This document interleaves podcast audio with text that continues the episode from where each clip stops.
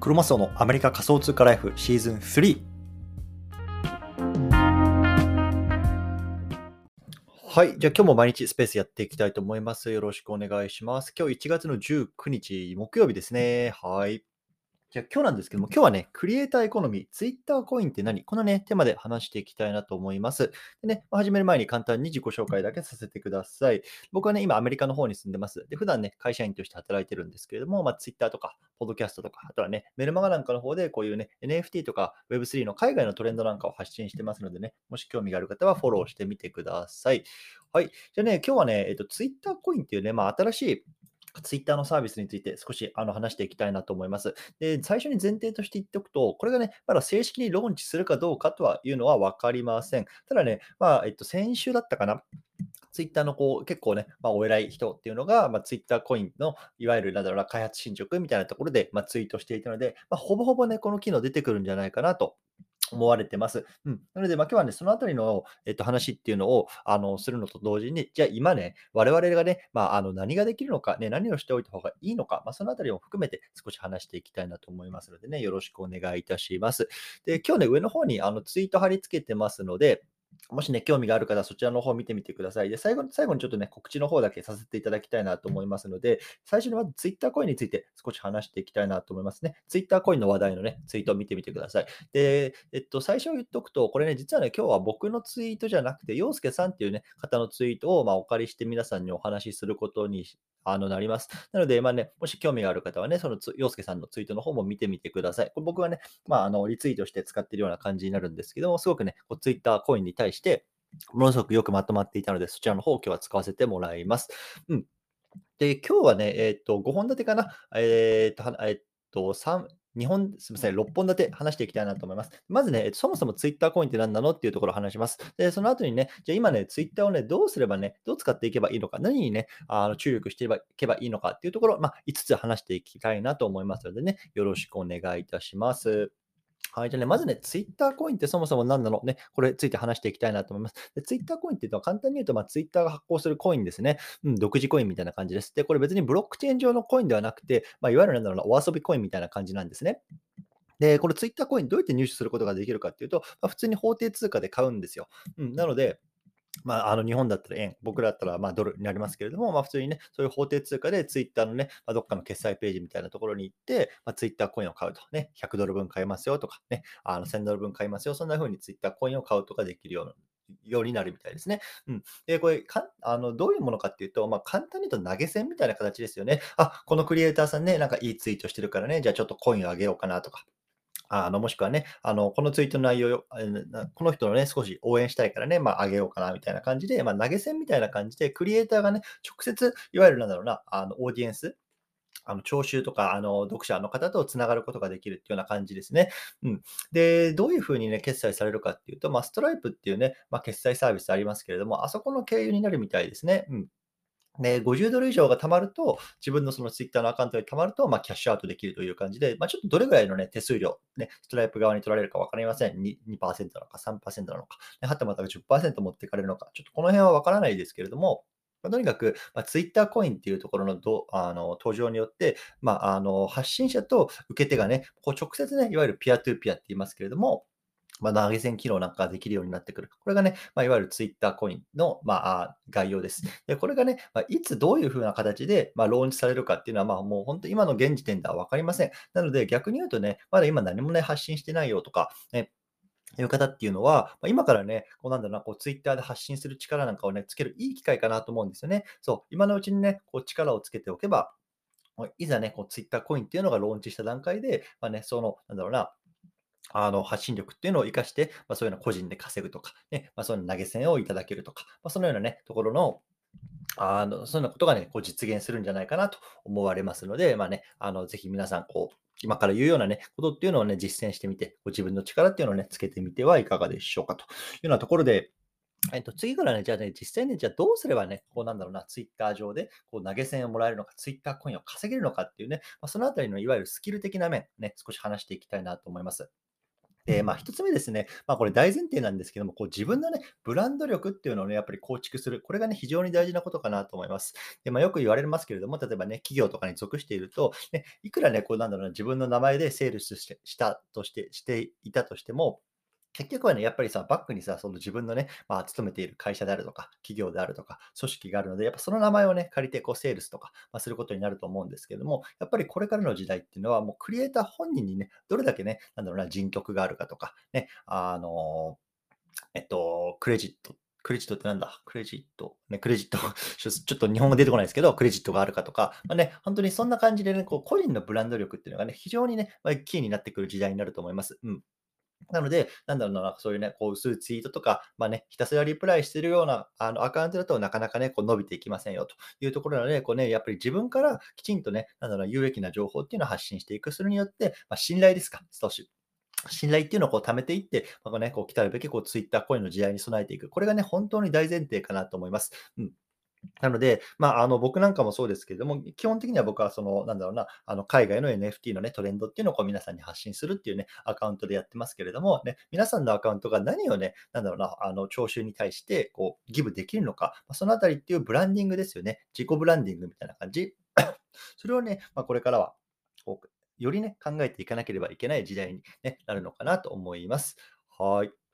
で、ここからね、少し具体的にね、じゃあ今ツイッターで何ができるのかっていうところなんですけれども、一つ目ね、長文コンテンツですね。長文コンテンツ。いわゆるね、最近僕なんかもね、長文、ツイート、連続ツイートっていう形でね、ツイートをね、つなげて、いわゆる長文を読んでもらうようなコンテンツを発信してますけれども、今現時点では、やっぱり長文コンテンツっていうのがツイッター上のアルゴリズムで一番乗りやすいような、コンテンツ配信になってます。そう。なので、いかにね、質の高いスレッド、連続ツイートっていうのをね、発信できるか。これがね、今現時点においては、ツイッターを伸ばすね、一番の近道になりますね。で、先週か、イーロン・マスクもツイートしてましたけれども、2月の頭にね、いよいよ長文機能というところが実装されてくるような感じですね。で、これ何かっていうと、今ね、ツイッターね、140字ですね。日本語だと140字、英語だとね、280字しか投稿できないですけれども、おそらくね、このリミッターが外れて、うん百文字、うん千文字っていうのが、ツイッター上で投稿できるような、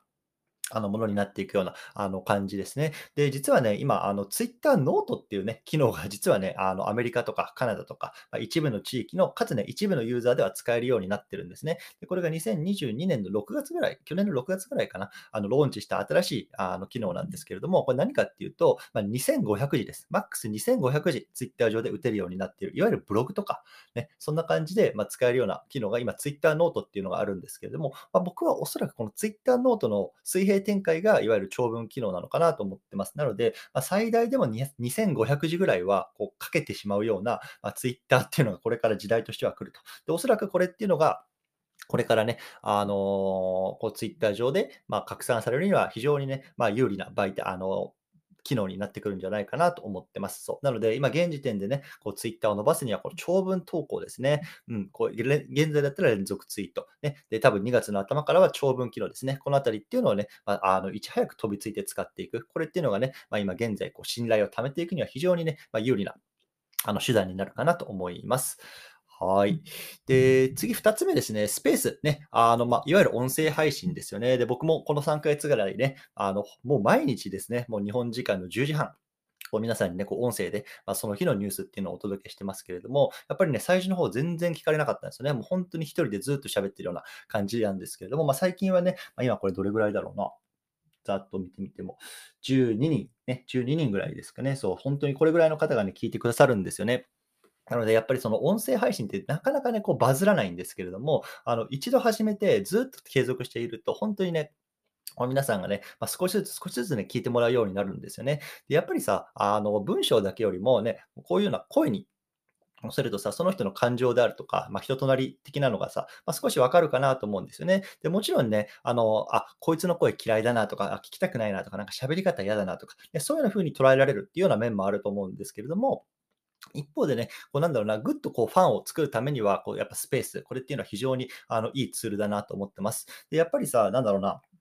ツイッターのアプリを開くと、ツイッ Twitter スペースのアイコンっていうのが多分もう下の真ん中の方に出てきませんか。一応ね、ちょっと僕ツイッターブルーに課金してるんですけども、ツイッターブルーに課金するとこの下のアイコンっていうのを並び替えることできるんですよね。こう検索欄とか通知機能とかツイッタースペースとかね、あとメッセージとか、ね、いくつかあると思うんですけども、それね、好きなやつを自分で、並び替えることできるんですよ。で、僕はツイッタースペースもちろん入れてるんですけれども、ね、課金してない人は、多分並び替えることできませんけれども、ツイッタースペースっていうのは必ずこの下のアイコンに出るようになってると思うんですよね。で、これなんで出るようになってるかっていうと、簡単に言うとツイッターがこのスペース機能を押していきたいから、こうね、こう一番目につくような位置に置いてるんですよ。なので、スペースをすることによって、やっぱりツイッターの、やりたいことっていうところにも沿うし、ね、ファンも作りやすくなるし、やっぱお互いウィンウィンだと思うんですね。ツイッター側もウィンだし、ね、クリエイター側もウィンだし。なので、もしね、例えば、ポッドキャストやってるよとか、ね、音声配信すでにやってるよっていう方は、ぜひね、スペース、ね、これを、毎日やるのはね、やっぱなかなか最初しんどいですけれども、例えばね、3日に1回やってみるとか、1週間に1回やってみるとか、そういうようなね、トークスキルみたいのを身につけていくっていうのはね、非常にね、いわゆる信頼を貯める上でもいい、手段になるかなと思います。うん。で、僕自身ね、やっぱりツイッタースペースを使ってよかったなと思うときは、ね、誰か他のクリエイターさんと対談するね、機会とかっていうのをね、いただく時っていうのが非常にね、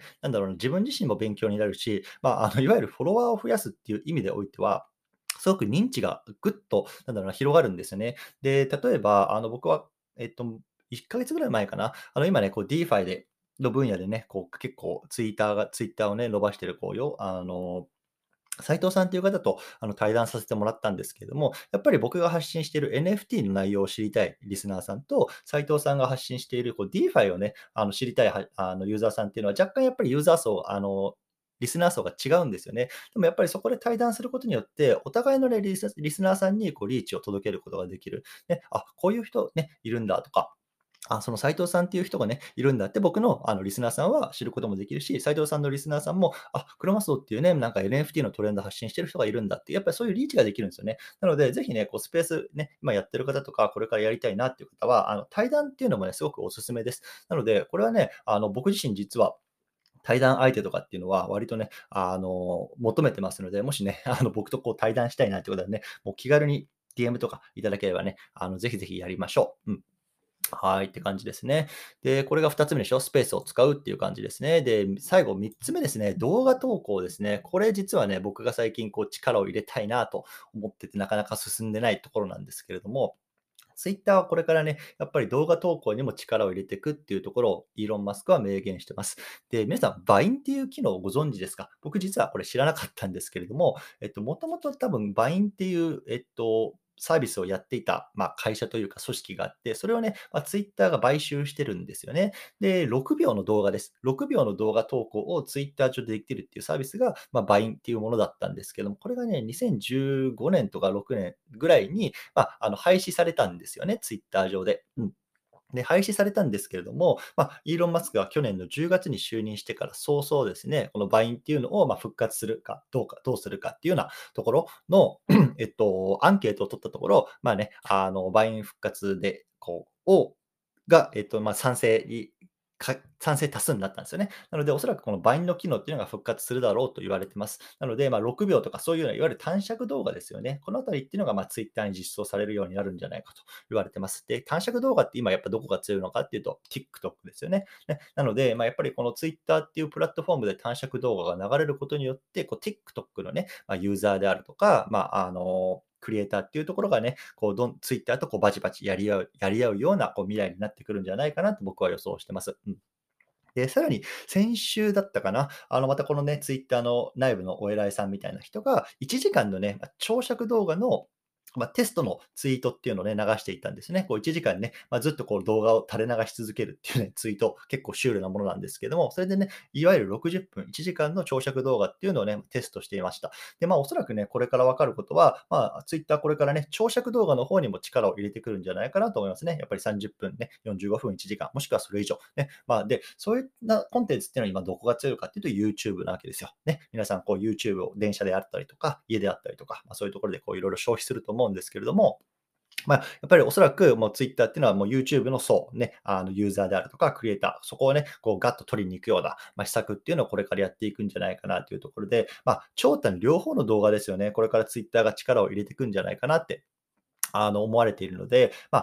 短期的に見るとおそらくね、今各地から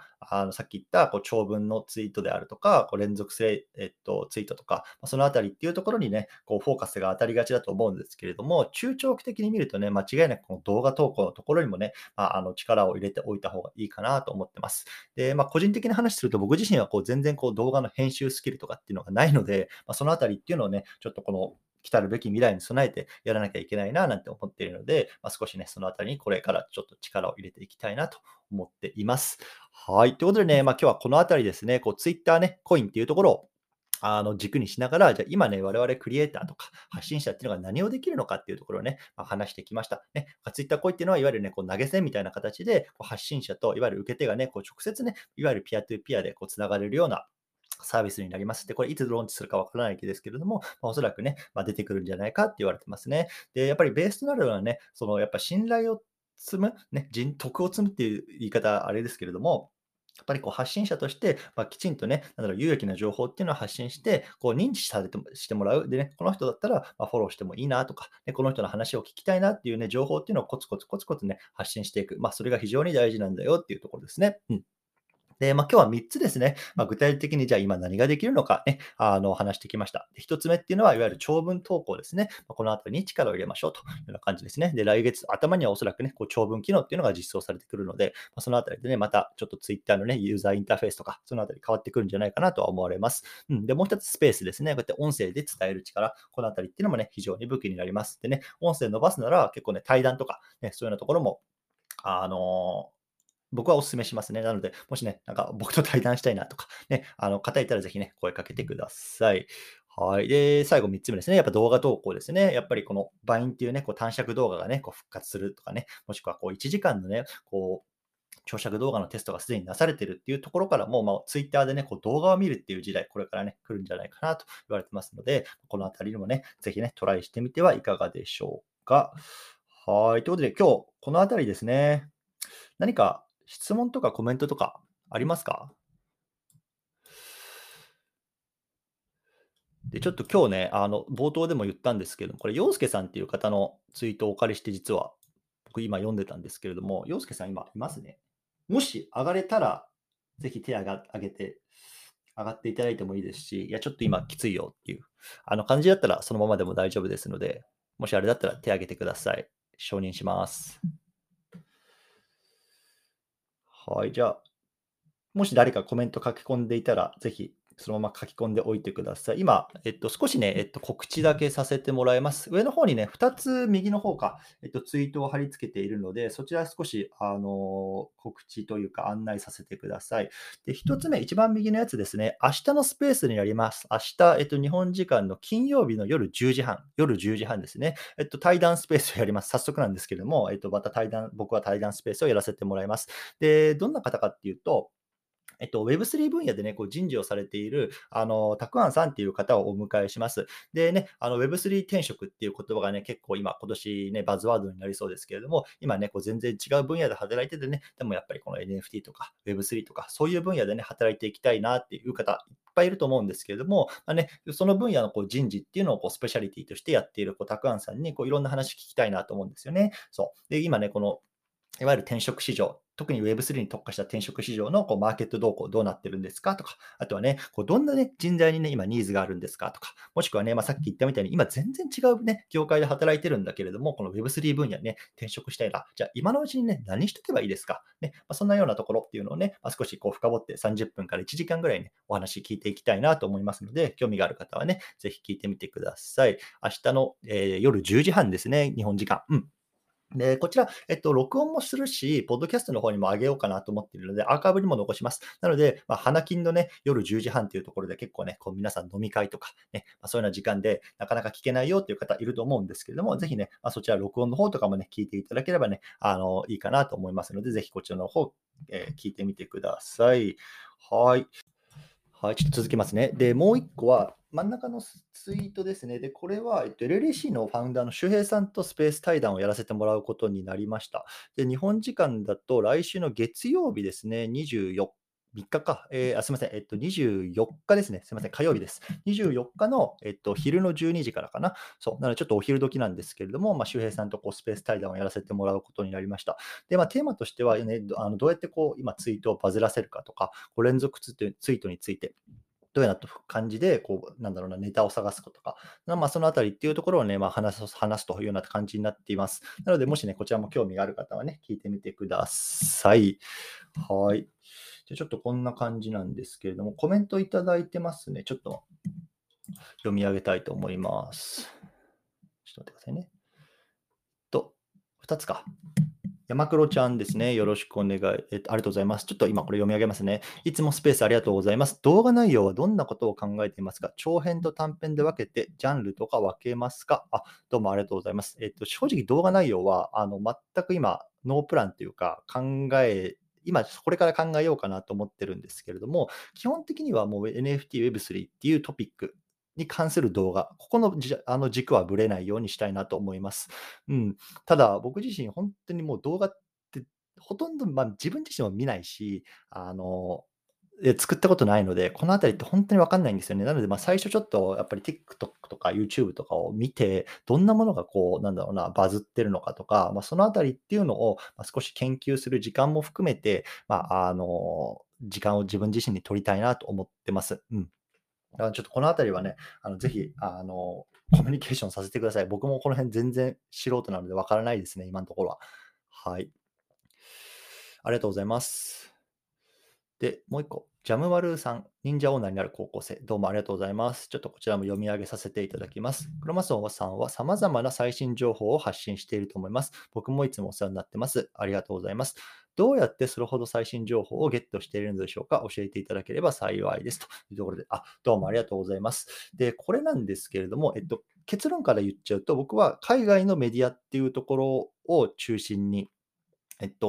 情報を取っています。で、具体的に言うと、2つ大きなメディアの情報誌っていうのは必ず毎朝起きたら目を通すようにしてます。で、1つは Decrypt っていうやつで、もう1つは The Block っていうやつなんですけれども、このあたりっていうのを、目を通して、で、なんか、面白そうな情報があれば、それを日本語訳にして、皆さんの方にお伝えしているっていうような感じですね。うん。で、このあたりなんですけれども、実は僕、メルマガの方で、7日間で学ぶ、NFT×Twitter 攻略メルマガみたいのを、やってるんですね。で、僕の概要欄の方、プロフィール欄の、URL のところにメルマガの、URL 載ってると思うんですけども、そちらの方行っていただくと、すでにね、7日分全部出してます。なので、そちらの方、Day1 から Day7 まであるんですけれども、そちらの方読んでいただければ、この辺のね、どういうようなところでをソースにして情報を取っているかとか、そのあたりっていうのは載せているので、もしね、興味がある方は、そちらの方を読んでいただければいいかなと思います。なので、ジャムマルさん、こちらね、もしまだ読んでなかったら、ぜひ見てみてください。こちらね、実は、Day1 から Day6 の6日間までは、無料で読めるようになっていて、Day7 だけね、ちょっと、$99、ざっくり1万円ぐらいでね、有料課金になってしまうんですけれども、ね、全然その情報を取るっていうようなところに関しては、Day6 のところまでで、公開しているのでね、ちょっとね、課金は嫌だなっていう方でも、Day6 のところまでは無料で読めるようにしてありますので、ぜひね、そちらの方を見てみてください。はい。ゆうすけさん、どうもありがとうございます。ちょっとこちら読み上げますね。もし追加で質問あったら、ぜひ、コメント欄にリプする形でくださいね。山黒ちゃんもジャム丸さんもよろしくお願いします。よすけさん、どうもありがとうございます。登壇できずにすみません。いや、全然大丈夫です。質問です。クローン X が値下がりしている理由を明日朝一で連通したら伸びそうな気がしています。クロマスオさんの見解はありますか？またクロマさんならどのあたりから情報を調べますか？どうもありがとうございます。これめちゃめちゃいい質問ですね。多分ね、伸びそうな気がしますね。僕もそんな気がしますというか知りたいです。うん。なんでこれはいいと思います。で、どのあたりから情報を調べますかっていうことですよね。で、これ結論から言うと、今ざっくり言っちゃうと、去年の12月かな、これね、難しいんです。結構このクローン X の歴史っていうのをね、知らないと難しいんですけれども、どうしようかな。ちょっと待ってくださいね。一つツイート貼りますね、そしたら。誰やったかな、あれ。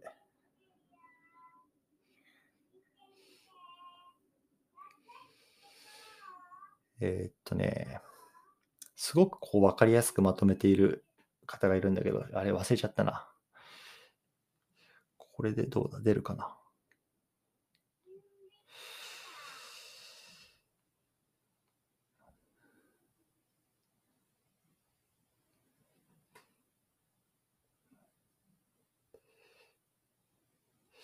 出ないかな。今すごく分かりやすい情報があるんだけど、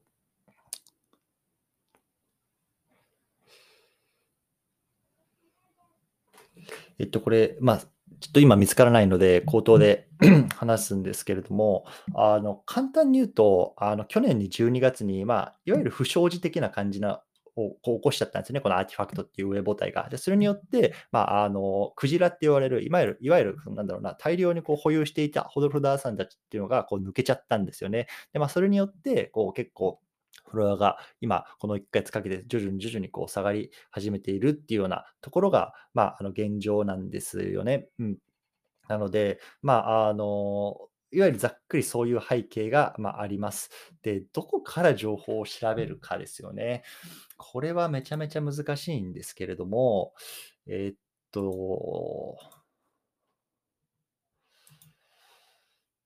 えば、アーティファクトの、ディスコードグループって入られてますか？アーティファクトって調べると多分ディスコードグループで出てくると思うんですけども、そこに日本語部屋があるんですよね。そうで、そこで結構いろんなディスカッションがされてるんですよ。インターナショナルっていう部屋があって、そこにね、ジャパニーズとかチャイニーズとかいろいろあるんですけれども、そこのね、ジャパニーズ部屋があって、そこでね、日本語話者のいわゆるこういうホルダーさんとか、別にこれノンホルダーさんでも見れます。ね、そういう方々っていうのがこういろいろとディスカッションをしてるんですけれども、ここのね、スレッドとかっていうのをたどると、そういうようなところっていうのがね、見れるというか読めるようになってます。で、これ結構ね、毎日みんなね、こう熱いホルダーさんたちのがいろんなね、こう議論とかっていうのを交わしているので、かなりそこまで遡るのはね、難しいというか、労力が折れる気がするんですけれども、そのあたり読むと、日本語では一番手っ取り早く情報が得られるかなと思います。うん、ちょっとね、答えになってないかもしれないです。結構難しいというか、情報量が膨大なんですよね。やっぱりこのフロアが下がるっていうところの要因に関しては、やっぱりこれだけ大きな、プロジェクトなので、フロアが下がるっていうこと自体も一筋縄ではないんですよね。こういろんな要因がこう絡み合って下がってるっていうところが、僕自身のこう見解と意見なので、結構これをね、あと数時間のまとめで上げるっていうのはやっぱり難しいというか、かなり労力がかかるかなと思います。なので、例えば3日4日ぐらいかけて調べて、でそれを来週頭とかに投稿するとか、そういうのは全然ありかなと思います。うん。はい、ありがとうございます。答えになってますかね？もしあれだったら追加質問とかもいただいて大丈夫です。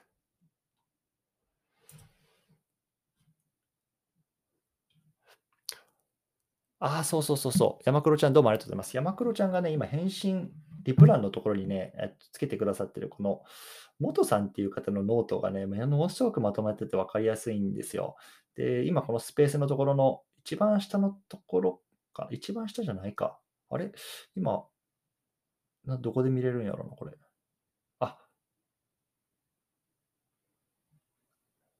そう。このリプランのところに、元さんっていう方が、沼に注意、クローン X の7つの楽しみ方っていうね、こうツイートしているこのノートの記事があるんですけれども、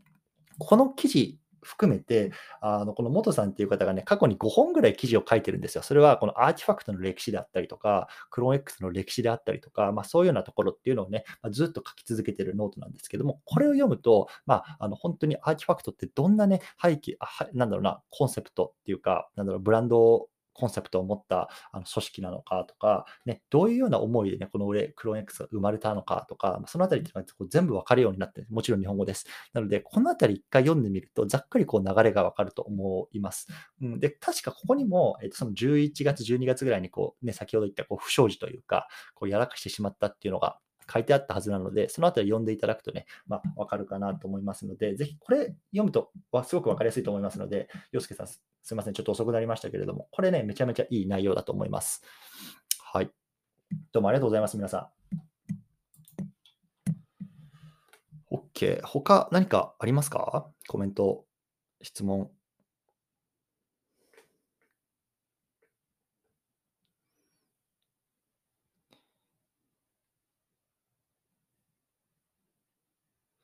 結構あれですね、なんかツイッターのスペースって上の方にブルーマークがついてる、課金してる人がざーっと並ぶようになってるんですね。知らなかった。